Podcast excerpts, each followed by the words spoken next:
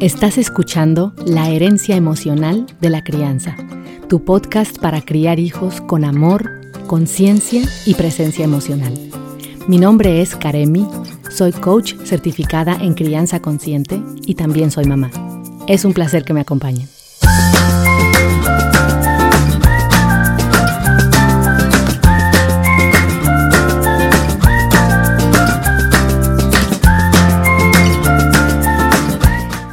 Hola a todos, gracias por estar aquí, gracias por escucharme en este nuevo episodio. El tema de hoy es bullying, que en español viene siendo acoso, pero digo bullying porque ya es muy común escucharlo como el término que, se dice en inglés. Y hoy quiero hablarles de bullying y tengo tres metas para este episodio. Quiero ofrecerles a ustedes conocimiento acerca de cuáles son los factores que contribuyen a que un niño o una niña se convierta en un bully en una persona que acosa a otras personas? ¿Qué factores contribuyen a que un niño o una niña sea víctima de bullying?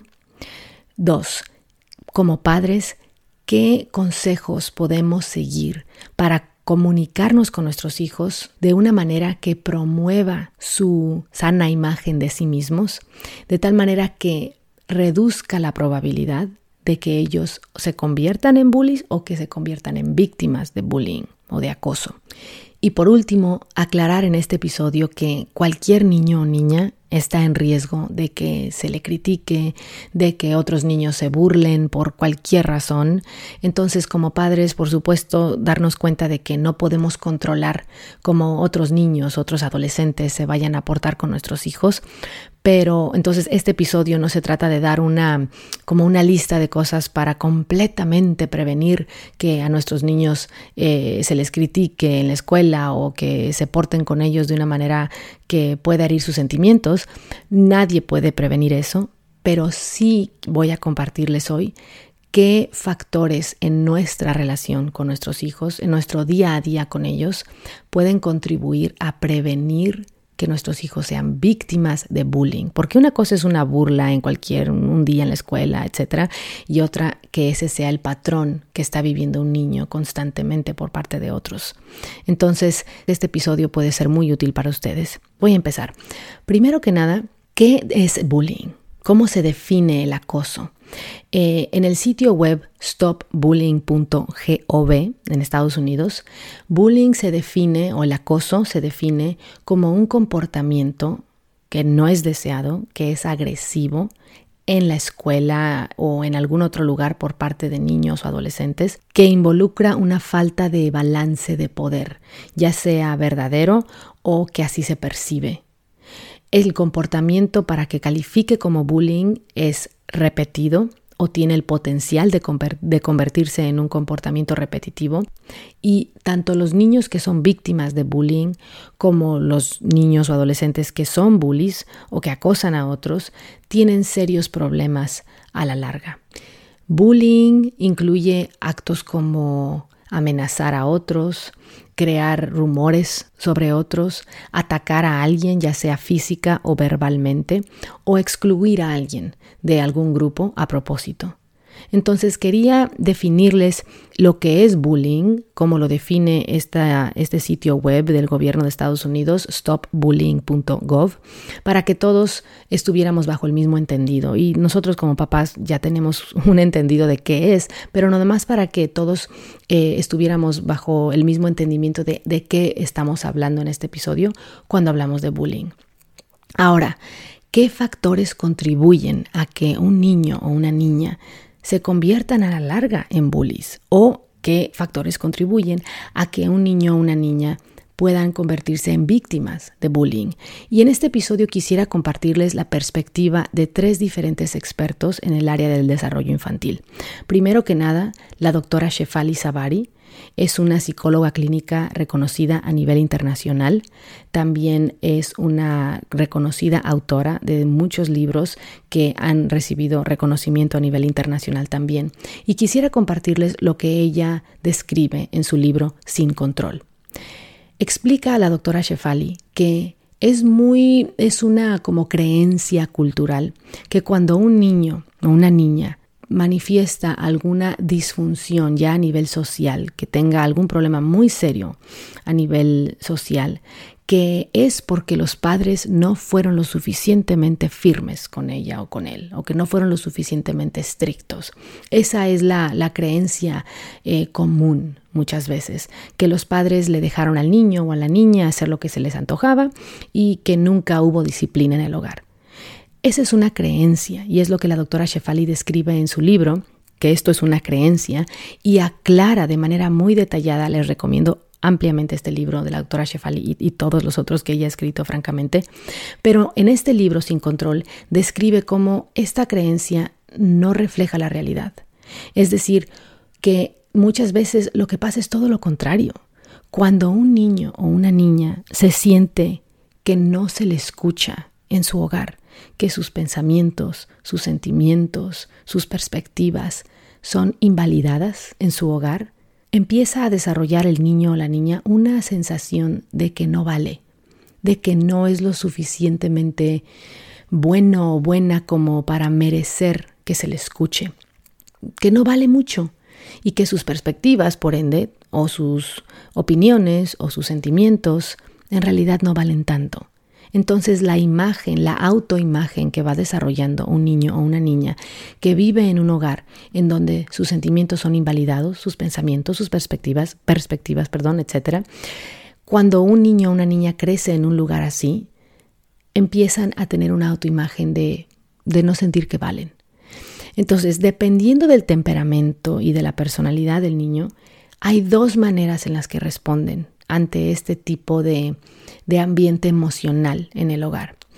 Primero, hay niños que van a proyectar este sentimiento de sentir que no valen, que, que no merecen que se les escuche. ¿Cómo? Lo proyectan haciendo sentir a otros niños como ellos se sienten como a ellos se les hace sentir en su hogar, burlándose de otros, criticando a otros, poniéndoles etiquetas a otros, a lo mejor a ellos los critican de torpes o de burros en la casa o de malos o de que son difíciles o lentos o tontos o peores palabras. Entonces estos niños no tienen idea de cómo manejar todo eso que están recibiendo día a día y si tienen un temperamento que, va a hacer que lo proyecten a otros, entonces eso van a hacer en la escuela o en otros lugares. Van a golpear a otros, van a buscar dominar a otros niños, van a buscar burlarse de otros, básicamente ser bullies. Y no es que ellos verdaderamente, como nosotros los papás ya nos hemos dado cuenta, no es que ellos sean tan seguros de sí mismos que sienten que pueden tratar a los demás como se les antoja, para nada. Al contrario, sienten tanta inseguridad en sí mismos, tanto dolor que ni saben cómo manejar, que su única manera inmadura de manejarlo es proyectando digamos, vomitando ese sentimiento que tienen de sí mismos a otros, pero poniendo una máscara de, de fuerza y de, y de confianza en sí mismos que en realidad no existe. Entonces, esta es una forma en la que algunos niños van a responder ante un ambiente emocional en su hogar donde no se sienten escuchados, donde se sienten invalidados. Sin embargo, otros niños con otro tipo de personalidad y de temperamento, lo que ellos van a manifestar en sus vidas, en la escuela, en sus interacciones con otros niños, es que no van a darse su lugar, que van a dejar que otros los controlen. Y no porque quieran conscientemente dejar que otros los controlen, simplemente no sienten la suficiente confianza en sí mismos como para darse a respetar. Por miedo, por miedo a las consecuencias que esto pueda tener, estos niños pueden dejar que se les critique, que se, que se burlen de ellos, inclusive que se les pegue, porque no tienen la confianza en sí mismos, eh, no saben cómo manejar la situación o a lo mejor no sienten que hay algún adulto en su vida en quien puedan confiar como para ir con ese adulto y expresarles lo que está pasando. Entonces, estos niños que o niñas que dejan que se les trate así, ellos no aprendieron que tenían una voz en su hogar, que sus opiniones, sus pensamientos, sus sentimientos merecían ser escuchados, que podían expresarlos ante sus padres. Y los niños que aprenden a no darle valor a sus sentimientos y a sus pensamientos porque en su hogar sus padres no los validaron, tristemente van a tener este patrón a lo largo de su vida hasta que reciban la ayuda que necesitan. A lo mejor porque sus padres o quienes los criaron pensaron que validar sentimientos era sinónimo de malcriarlos. Muchas veces los padres piensan, y esto no va con ningún afán de criticar, al contrario, todos estamos aprendiendo diariamente cómo ser mejores padres, pero tristemente los padres que o madres que piensan que validar los sentimientos de sus hijos es sinónimo de malcriar es, es genuinamente por falta de información. Cuando hablo de validar el sentimiento de un niño o de una niña, me refiero no a que a, a decir, ok, tú piensas esto, ok, hagamos lo que tú quieras. No, eso no es validar. Validar es escucho lo que estás sintiendo, escucho lo, que estás pensando, voy a escuchar tu sugerencia y a veces no se va a poder seguir esa sugerencia o hacer lo que tú quieres. A veces se va a poder, a veces no se va a poder. Pero validar básicamente le comunica al niño, te escucho, entiendo tu frustración, tu enojo. Y sin embargo no podemos hacer X, Y o Z. Entonces, validar no es sinónimo de malcriar y a lo mejor muchos padres piensan que significa ceder ante cualquier deseo del niño, pero para nada. Eh, significa a veces sí ver dentro de nosotros, ¿sabes qué? A lo mejor esto no es necesariamente como yo lo digo, como tenga que ser, a lo mejor esto puede funcionar. Voy a escuchar esta sugerencia de mi hija o voy a escuchar esta sugerencia de mi hijo, a lo mejor funciona. Y a veces va a significar, ¿sabes qué hijo? ¿Sabes qué hija? Te escucho, sé que esto es algo que te encantaría hacer o tener, pero no se puede por estas razones. Como padres casi nunca es nuestra intención conscientemente invalidar los sentimientos, los pensamientos, las perspectivas de nuestros hijos. Por lo general, cuando hacemos esto como padres, es decir, invalidar lo que están viviendo, es decir, su experiencia interna en su mundo interior, lo que de pensamientos y sentimientos y dudas, etcétera. Cuando como padres lo invalidamos es por dos razones típicamente. Uno, porque nosotros como padres no estamos en contacto con nuestras propias necesidades, no las estamos honrando y por falta de conocimiento de qué es lo que necesitan nuestros hijos en algún momento en cuanto a sus necesidades emocionales. Entonces, nuevamente, si nosotros no estamos en contacto con nuestras necesidades, no las honramos, no vamos a poder abordar las necesidades emocionales de nuestros hijos. Cuando no validamos lo que nuestros hijos sienten, piensan, opinan, cuando esto lo invalidamos de manera constante y se convierte en meses así, años así, algunos niños van a aprender a no darle valor a lo que sienten, a lo que piensan.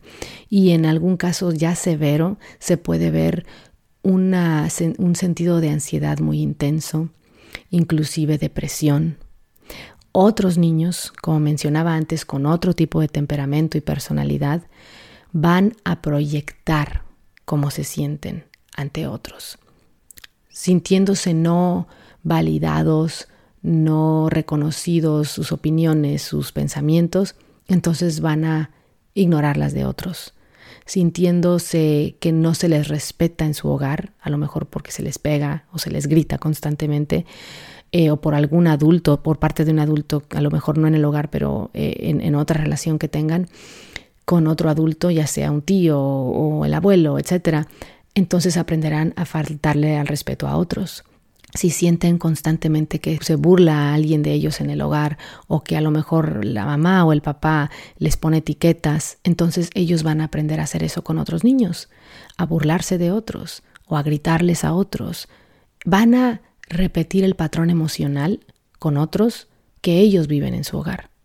Una cita que quisiera compartirles de la doctora Shefali Savari de su libro Sin Control, básicamente lo que ella dice es, no puedo enfatizar lo suficiente que cuando la propia voz de un niño ha sido descuidada o intimidada hasta el silencio, el niño ya no puede responder a esta voz, que es la forma en que pierde el contacto con la empatía natural de un humano por otro.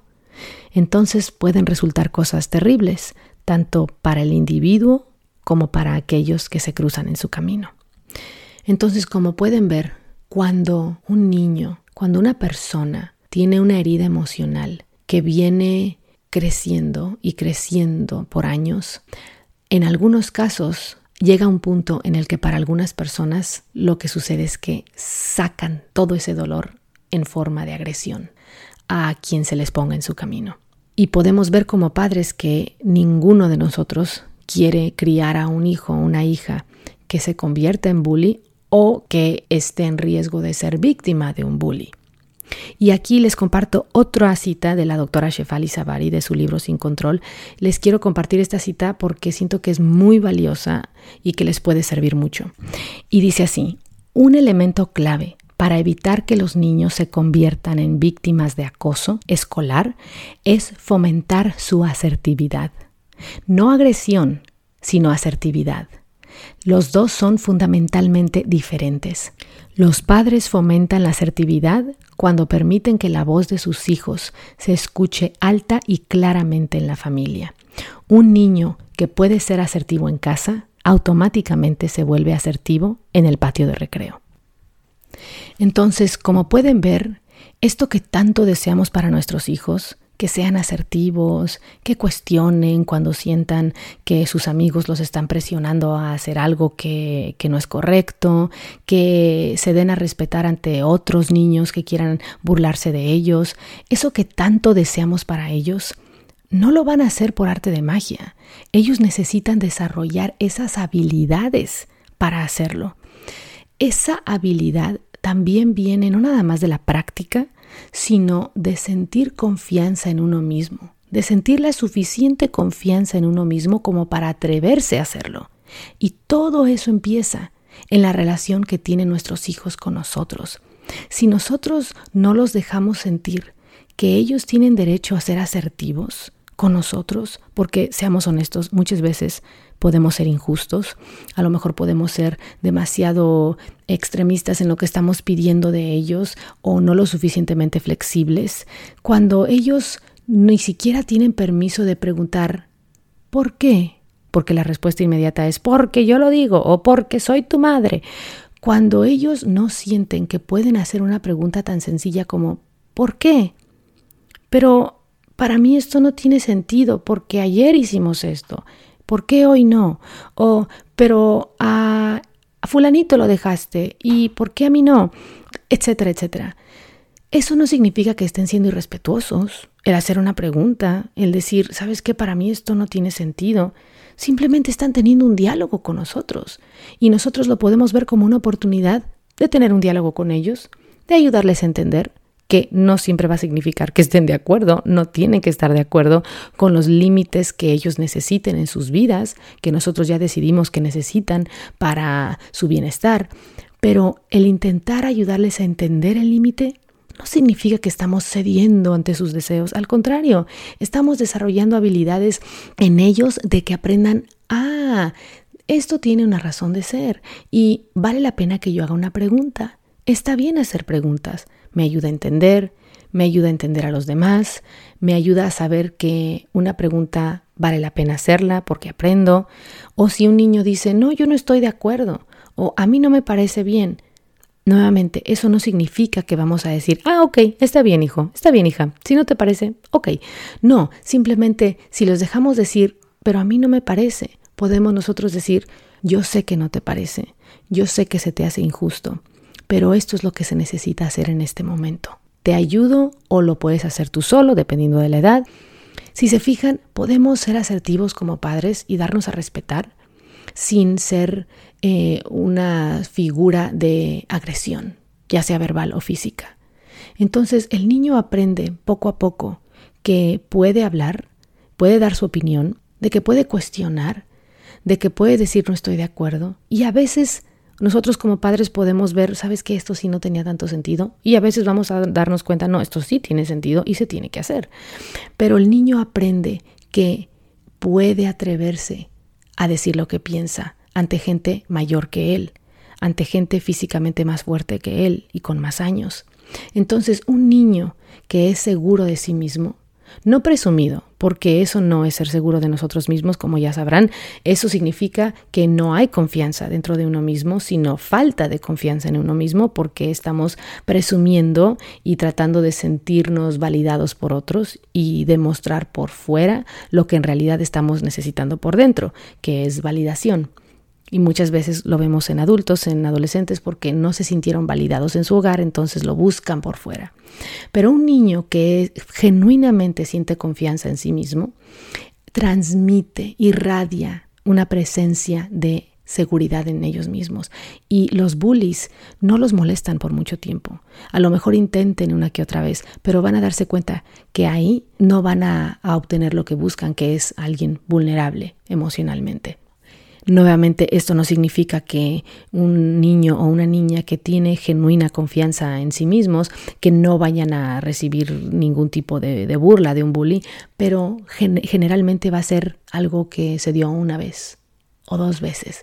No va a convertirse en el patrón en la vida de estos niños. Entonces, quisiera enfatizar que se ha mostrado que el acoso, el bullying, ese patrón se aprende en el hogar, ya sea porque a un niño se le pega, porque el niño o la niña pegó a su hermano o a su hermana o a su primo, cuando los adultos golpean a los niños, eso es un abuso de poder, es un abuso de poder físico, ya sean las famosas nalgadas o, o cualquier tipo de golpe, es un abuso de poder. Y pensamos que les estamos enseñando que dejen de hacer algo, pero en realidad lo que les enseña a estos niños es un ejemplo, es un ejemplo de cómo portarse con los demás de que si uno es físicamente más fuerte que otro o físicamente más grande que otro, entonces pegar es una forma de transmitir lo que queremos decir y lo que pensamos. Lo que internalizan estos niños es, está bien pegar, porque mi mamá, mi papá lo hace, siempre y cuando no lo haga yo frente a ellos. Está bien, porque si se dan cuenta me van a pegar. Entonces pueden ver que es un comportamiento completamente hipócrita de nuestra parte el pegarle a un niño como forma de enseñarles que no peguen a los demás. Es completamente incongruente, pero tristemente se da todavía en muchos hogares y no nos damos cuenta hasta después de las repercusiones que tiene en cómo los niños se sienten acerca de sí mismos, en cómo perciben a figuras de autoridad, etc.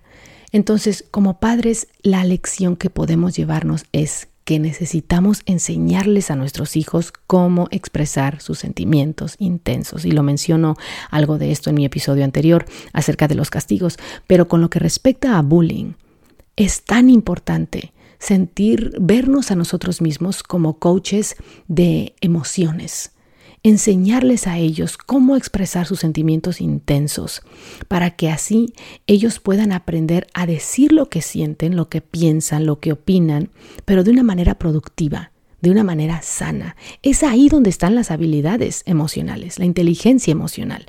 En lugar de reprimir lo que están sintiendo y decirles que se vayan o gritarles o pegarles, o etiquetarlos de malos o de tercos o de problemáticos o de que son el difícil de la casa, etc. Esto únicamente va a confirmar en ellos una autoimagen de que ellos no tienen poder. Poder en el sentido sano de que ellos pueden ejercer eh, ciertas cosas sobre sus vidas, a pesar de que son niños. Va a fomentar en ellos una autoimagen de que su voz no cuenta, de que lo que ellos piensan no vale, porque en su casa seguido se les dice que ellos simplemente tienen que hacer lo que se les dice y punto, y no cuestionar. Ellos pueden sentir tanta crítica por parte de sus padres o de quien los críe que internalizan a lo largo de los meses, a lo largo de los años de infancia, que ellos pueden dejar que otros los traten así, porque no tienen la confianza en sí mismos como para ser asertivos con otros niños que sean o más fuertes físicamente o más grandes que ellos. Ahora quisiera compartirles una cita del doctor Gabor Mate. Él es un experto en adicción, en desarrollo infantil, es un médico y es un autor reconocido a nivel internacional. Y él describe que, y es una cita de él, el bully es un niño que es emocionalmente muy inmaduro, una persona que siente una enorme necesidad de pertenecer y que busca cubrir esa necesidad abusando de la vulnerabilidad de otros. Aquí termina su cita. Entonces, como pueden ver, el bully o la niña que es bully o que acosa a otros niños es una persona emocionalmente inmadura. Y esa área del cerebro que se encarga de esta madurez a nivel gradual, poco a poco, de regular nuestros comportamientos sociales, de que tengamos empatía, de que veamos qué está sintiendo otro, todo esto la parte del cerebro que se encarga de estas habilidades es la corteza prefrontal. Es la parte que está hasta el frente de nuestro cerebro, justo en medio de las cejas, eh, un poco más arriba. Esa es la parte del cerebro que se encarga de regular estas emociones, de controlar impulsos, como mencionaba en mi episodio anterior, de regular nuestras emociones, nuestros comportamientos a nivel social, de tener empatía. Y el cerebro necesita que se le modele todas estas habilidades que se le modelen desde una edad temprana. No de que se le exija que las tenga, no de que se le golpee o se le grite para que las tenga, sino de que se le modelen, de que en sus relaciones más importantes con sus padres, con quienes críen a este niño o a esta niña, que se le dé esa empatía, que el niño o la niña sepa qué es, que lo hagan sentir, que lo entienden, que lo escuchan. ¿Qué significa eso? Cómo se siente, que se le modele en su hogar. Esto de manera constante, predecible, es lo que hace que se desarrolle en la corteza prefrontal esa habilidad de regular esos comportamientos a nivel social, de tener empatía. Entonces, como pueden ver, el desarrollo del cerebro humano no es nada más dependiente de nutrición y de buena hidratación y de que haya estimulación académica, sino de que el entorno emocional y psicológico en el hogar, día a día, mes tras mes, año tras año, refleje aquello que deseamos para nuestros hijos, que en ellos, en su vida, vivan aquello que tanto queremos para ellos, como la empatía, como la comprensión por otros, como el respeto hacia los demás y hacia sí mismos. Ahora les quiero compartir del artículo de la doctora Laura Markham. Eh, ella es una psicóloga clínica que ha trabajado con muchas familias en todo el mundo y ella comparte que como padres muchas veces sentimos o nos preguntamos cómo puede ser que un niño, un niño o una niña haga algo tan horrible como bully, como acosar a otros. Y ella describe que es porque esto hace sentir a los niños que tienen poder y dice que todos los niños necesitan sentir que tienen cierto poder en sus vidas. Poder en el sentido sano, no abuso de poder, sino poder, de que ellos tienen cierto control sobre sus vidas. Y ella describe que cuando los niños no tienen acceso a formas sanas de sentir que tienen cierto poder en sus vidas, puede serles muy difícil resistir el usar maneras no productivas y maneras dañinas de sentir poder. Cuando un niño o una niña o un adolescente continuamente siente que no tiene ningún poder en su vida, entonces el abusar del poder a través del bullying, del acoso, puede ser una manera muy atractiva de sentir que sí tienen poder sobre sus vidas. Describe la doctora Markham que si alguien ha humillado, amenazado, herido emocional o físicamente a un niño o una niña, entonces esos sentimientos a lo largo del tiempo se, se quedan, se cementan en su, en su mente y puede que los quieran sacar a través de la humillación o de la amenaza o de lastimar a otros. Describe la doctora Markham que desafortunadamente los niños que lastiman a otros, también ellos se sienten lastimados por dentro. Y es de lo que les hablaba hace un momento, de que proyectan aquello que ellos sienten sobre sí mismos. Entonces, nuestra meta como padres no puede ser el tratar de protegerlos de cualquier cosa que les pueda pasar en el mundo, porque a pesar de que ninguno de nosotros quiere que, lastimen a nuestros hijos y ninguno de nosotros quiere que nuestros hijos lastimen a los demás, nosotros no podemos controlar cómo otros vayan a tratar a nuestros hijos. Pero lo que nos da esperanza, lo que nos puede ayudar como padres a sentirnos con mucho optimismo y con muchos deseos de darle lo mejor a nuestros hijos, es el darnos cuenta de que si bien no podemos protegerlos de cómo otros los puedan querer tratar, sí podemos, digamos, vacunarlos emocionalmente contra el bullying, contra el acoso, fomentando en ellos una relación en la que sientan que valen por quienes son y no por lo que hacen que si bien podemos aplaudir sus logros y reconocerles sus logros, ayudarles a sentir que ellos valen no por lo que logran, sino por quienes son, por el puro hecho de que son nuestros hijos y de que son seres humanos, ellos valen y merecen respeto.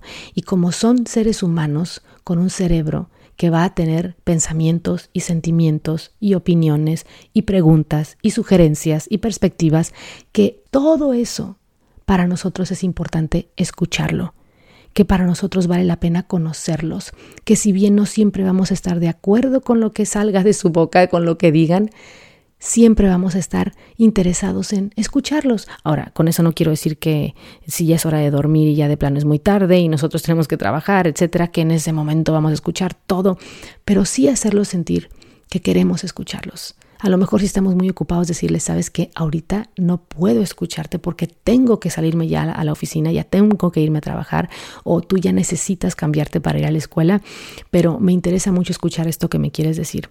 ¿Qué te parece si cuando regresemos, cuando lleguemos a la casa, me sigues platicando? Algo así podemos decirles que les haga sentir, ¿sabes qué? A mi mamá le importa lo que pienso. Simplemente en este momento no me puede escuchar. Y luego en la tarde o en la noche, no esperar a que ellos vengan y nos continúen la conversación, sino acercárnosles y decir, oye, me acuerdo que en la mañana me querías platicar de esto, o me acuerdo que en la mañana estabas muy molesto por esto, pero no pudimos seguir hablando. Ya estamos aquí. ¿Quieres seguirme platicando? Me interesa saber qué estabas pensando. Me interesa saber cómo te sientes. A ver, platícame, te escucho. Eso va a ayudarles a nuestros hijos a sentir, ah, en realidad sí le importa a mi mamá, a mi papá, lo que yo estaba sintiendo, lo que yo estaba pensando. Y eso implícitamente les está diciendo, lo que yo pienso vale la pena expresarlo. Lo que yo siento, lo que las dudas que tengo, vale la pena comunicarlas y que se escuchen. Y también les va a enseñar que vale la pena escuchar las dudas y las opiniones de otros, aunque no siempre estén de acuerdo con ellas, y les va a ayudar a, tratar así a los demás también. Entonces, si se fijan, estamos dando una enseñanza muy poderosa al ponerles límites a nuestros hijos de una manera respetuosa, al ayudarles a sentirse escuchados, y es esta. Uno, que ellos van a aprender a esperar eso de sus relaciones que ellos van a aprender a no dejar que otros los invaliden o que los callen en una conversación eh, de manera agresiva, digamos por ejemplo un bully.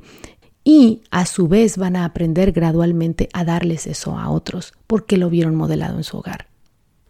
Por último, les quiero compartir que algo que también puede ayudar mucho a que nuestros hijos estén más preparados en caso de que se enfrenten con un bully es eh, practicar el juego de roles. Por ejemplo, decirles, hijo, hija, ¿qué harías si un niño o una niña viene y te empieza a decir, y ya dicen una oración que sea muy, eh, digamos, agresiva, eres un esto, eres un otro, tú aquello, tú quítate de acá practicar con nuestros hijos y decirles cómo le harías tú, qué harías, qué sientes que sería una buena, cuál sientes que sería una forma eh, buena de responder, que, que, pueda acabar con el conflicto y que, y que te dé a respetar. Y darles consejos, enseñarles cómo ser asertivos con los demás, mientras que también son respetuosos de los demás.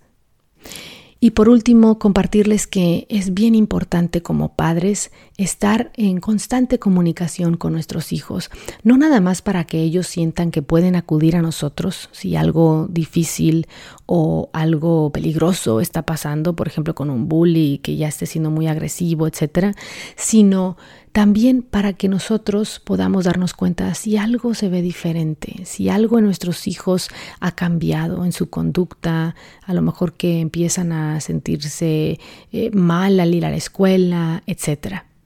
Y para cerrar ya el episodio, les quiero compartir que a pesar de que nuestros hijos en algún punto de sus vidas van a encontrarse con niños o niñas o adolescentes que, que tengan una actitud cruel, que les hagan, que les quieran hacer alguna burla. La resiliencia, que es otro tema del que hablaremos en otra ocasión, pero la resiliencia que los niños puedan desarrollar para poder enfrentar estos retos y otros y salir adelante con su dignidad, con estabilidad emocional, se ha mostrado el, la Universidad de Harvard en su Centro de Desarrollo Infantil ha encontrado que el factor en común que tienen los niños que verdaderamente tienen resiliencia es que tienen a por lo menos un adulto en sus vidas en quien ellos confían y que apoya a estos niños y que, les, que es una figura estable en su vida. Entonces, como padres, si nosotros nos damos cuenta del enorme rol que podemos jugar en que ellos se sientan seguros a nivel emocional, que se sientan que valen, se pueden dar cuenta que podemos fomentar en ellos una imagen de sí mismos que les va a beneficiar mucho en sus vidas y que la conexión en nuestra relación es uno de, las, de los factores más críticos de todo esto. La comunicación con ellos y que modelamos, qué estamos modelando día a día en nuestra relación acerca de sus sentimientos, de los nuestros, de los pensamientos, de las perspectivas, de las preguntas, etc.